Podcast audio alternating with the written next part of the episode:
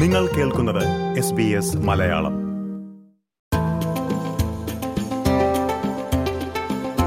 Australian aged കെയറുകളിലെ ജീവനക്കാരുടെ ക്ഷാമം പരിഹരിക്കുന്നതിനായി ഫെഡറൽ സർക്കാർ അടുത്തിടെ പുതിയൊരു പദ്ധതി പ്രഖ്യാപിച്ചിരുന്നു.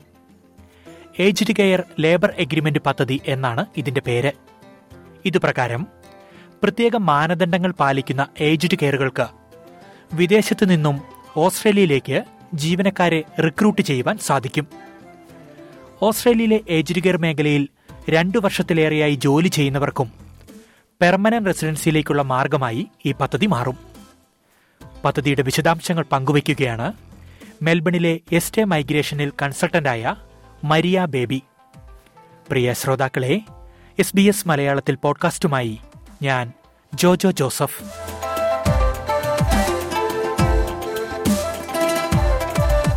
മരിയ ബേബി ഒരിക്കൽ കൂടി എസ് ബി എസ് റേഡിയോ മലയാളത്തിലേക്ക് സ്വാഗതം.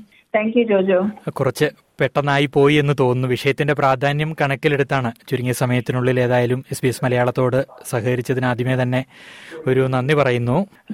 വളരെ പ്രധാനപ്പെട്ട ഒരു പ്രഖ്യാപനം ഓസ്ട്രേലിയൻ സർക്കാരിന്റെ ഭാഗത്ത് നിന്ന് കഴിഞ്ഞ ദിവസം ഉണ്ടായിരിക്കുകയാണ്. ഏജ്ഡ് കെയർ ലേബർ എഗ്രിമെന്റ് ഇതെന്താണ് എന്നൊന്ന് വിശദീകരിക്കുമോ? ജോജോ ഈ ഈ മാസം അഞ്ചാം തീയതി അതായത് മെയ് മാസം അഞ്ചാം തീയതി ഇമിഗ്രേഷൻ മിനിസ്റ്റർ ഒരു പ്രഖ്യാപനം നടത്തിയതാണ് ഈ ഏജ് കെയർ ലേബർ എഗ്രിമെന്റ് ഇത് കാലാകാലങ്ങളായിട്ട് ഓസ്ട്രേലിയയിലേക്ക് ആളുകളെ ഓസ്ട്രേലിയക്ക് വെളിയിൽ നിന്നും കൂടുതൽ ലേബേഴ്സിനെ കൊണ്ടുവരാനായിട്ട് ഉള്ള ലേബർ എഗ്രിമെന്റ് പലപ്പോഴായിട്ട് ഗവൺമെന്റ് പ്രാബല്യത്തിൽ കൊണ്ടുവന്നിട്ടുണ്ട്.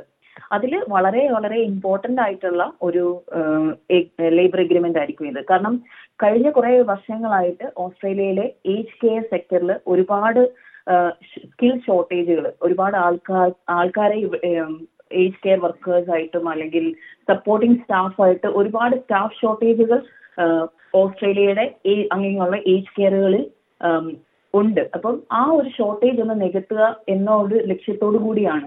അതുപോലെ തന്നെ അവിടുത്തെ അവിടെ ഈ ഏജ് കെയറിൽ താമസിക്കുന്ന ഏജ് ആയിട്ടുള്ള ആളുകൾക്ക് പ്രോപ്പർ ആയിട്ടുള്ള കെയർ കൊടുക്കുക. എന്നീ ഉദ്ദേശത്തോടു കൂടിയാണ് ഗവൺമെന്റ് ഇങ്ങനെയൊരു ഏജ് കെയർ എഗ്രിമെന്റ് കൊണ്ടുവന്നിരിക്കുന്നത്. മരിയ പദ്ധതിയുടെ കൂടുതൽ വിശദാംശങ്ങൾ പുറത്തു വന്നിട്ടില്ല എന്ന് ഞാൻ മനസ്സിലാക്കുന്നു. എങ്കിലും നമ്മൾ പെട്ടെന്ന് നോക്കുമ്പോൾ മലയാളി സമൂഹത്തിന് എത്രത്തോളം ഗുണകരമാണ് ഈ പ്രഖ്യാപനം? ഈ പുതിയ സ്ട്രീം എത്രത്തോളം മലയാളികൾക്ക് ഉപകാരപ്പെടും?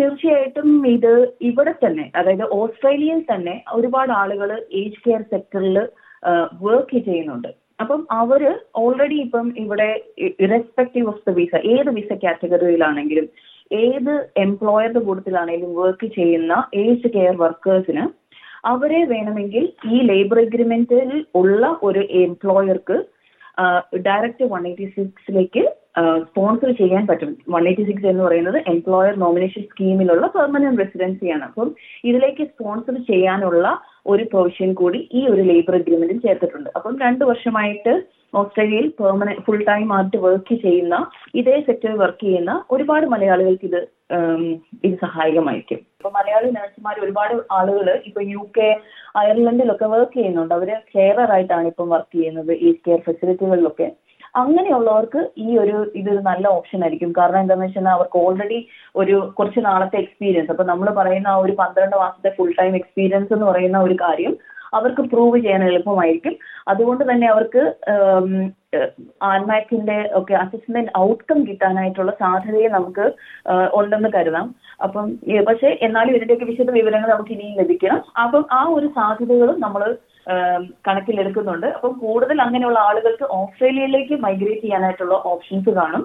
പിന്നെ എല്ലാവരും ശ്രദ്ധിക്കേണ്ടതെന്ന് പറഞ്ഞാൽ ഇത് ലേബർ എഗ്രിമെന്റ് സൈൻഡ് ആയിട്ടുള്ള ഏജ് കെയറിന് മാത്രമേ ഉള്ളൂ. ഇങ്ങനെ ഒരു ഒരു പേഴ്സണൽ കെയറർ ആയിട്ടോ അല്ലെങ്കിൽ നേഴ്സ് അസിസ്റ്റന്റ് ആയിട്ട് നേഴ്സ് സപ്പോർട്ട് വർക്കർ ആയിട്ടോ അല്ലെങ്കിൽ ഏജ് ഡിസേബിൾഡ് ഡിസബിലിറ്റി കെയറർ ആയിട്ടോ ഒക്കെ സ്പോൺസർ ചെയ്ത് ഓസ്ട്രേലിയയിലേക്ക് ആളുകളെ കൊണ്ടുവരാൻ സാധിക്കത്തുള്ളൂ. അപ്പം നമ്മൾ ഒരു കാര്യത്തിന് വേണ്ടി ചെയ്യുമ്പോൾ നമ്മുടെ എംപ്ലോയർ ആരാണ് അവർക്ക് ഈ എഗ്രിമെന്റ് കാര്യങ്ങളൊക്കെ ഉള്ളതാണോ എന്ന് തീർച്ചയായിട്ടും അന്വേഷിക്കേണ്ടത് ഓരോ ആപ്ലിക്കന്റിന്റെയും ഉത്തരവാദിത്തമായിട്ട് കൺസിഡർ ചെയ്യുക.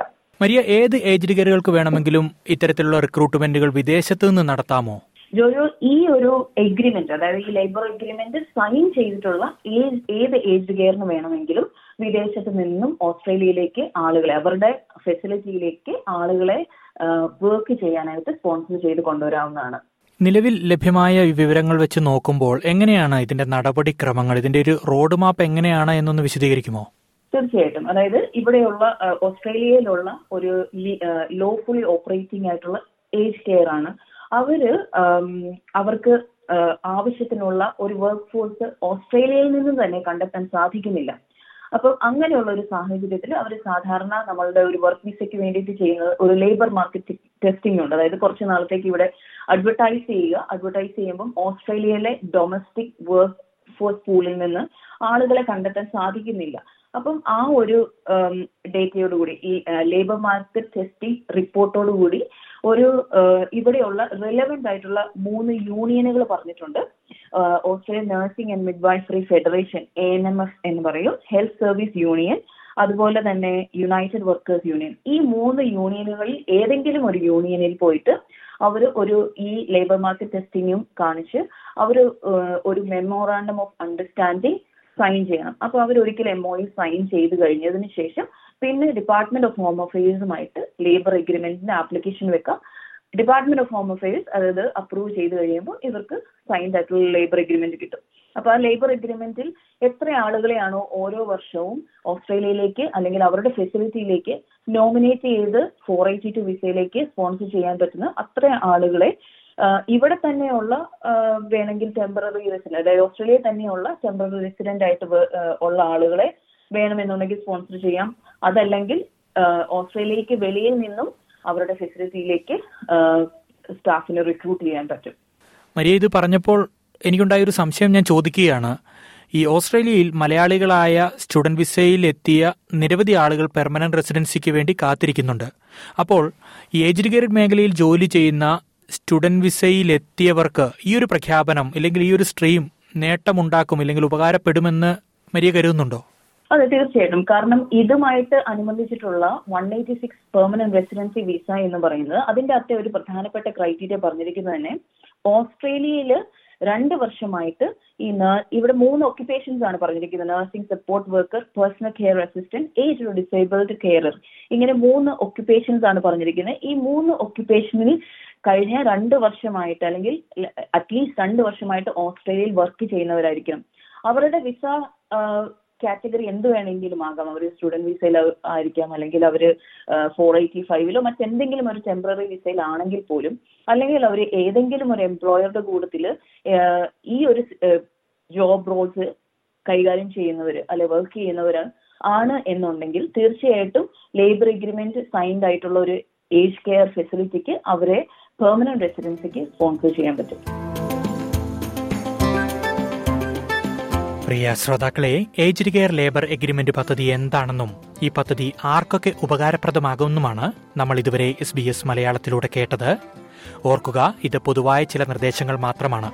നിങ്ങളുടെ വ്യക്തിപരമായ സംശയങ്ങൾക്ക് ഗവൺമെന്റ് അംഗീകൃത ഏജന്റുമാരുമായോ ഏജൻസികളുമായോ ബന്ധപ്പെടുക.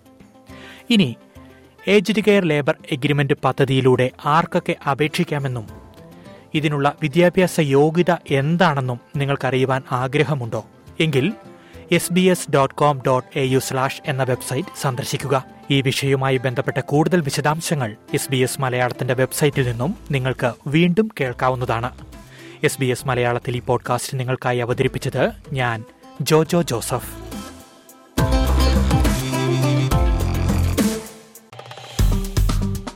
Like share comment S B S Malayalam Facebook page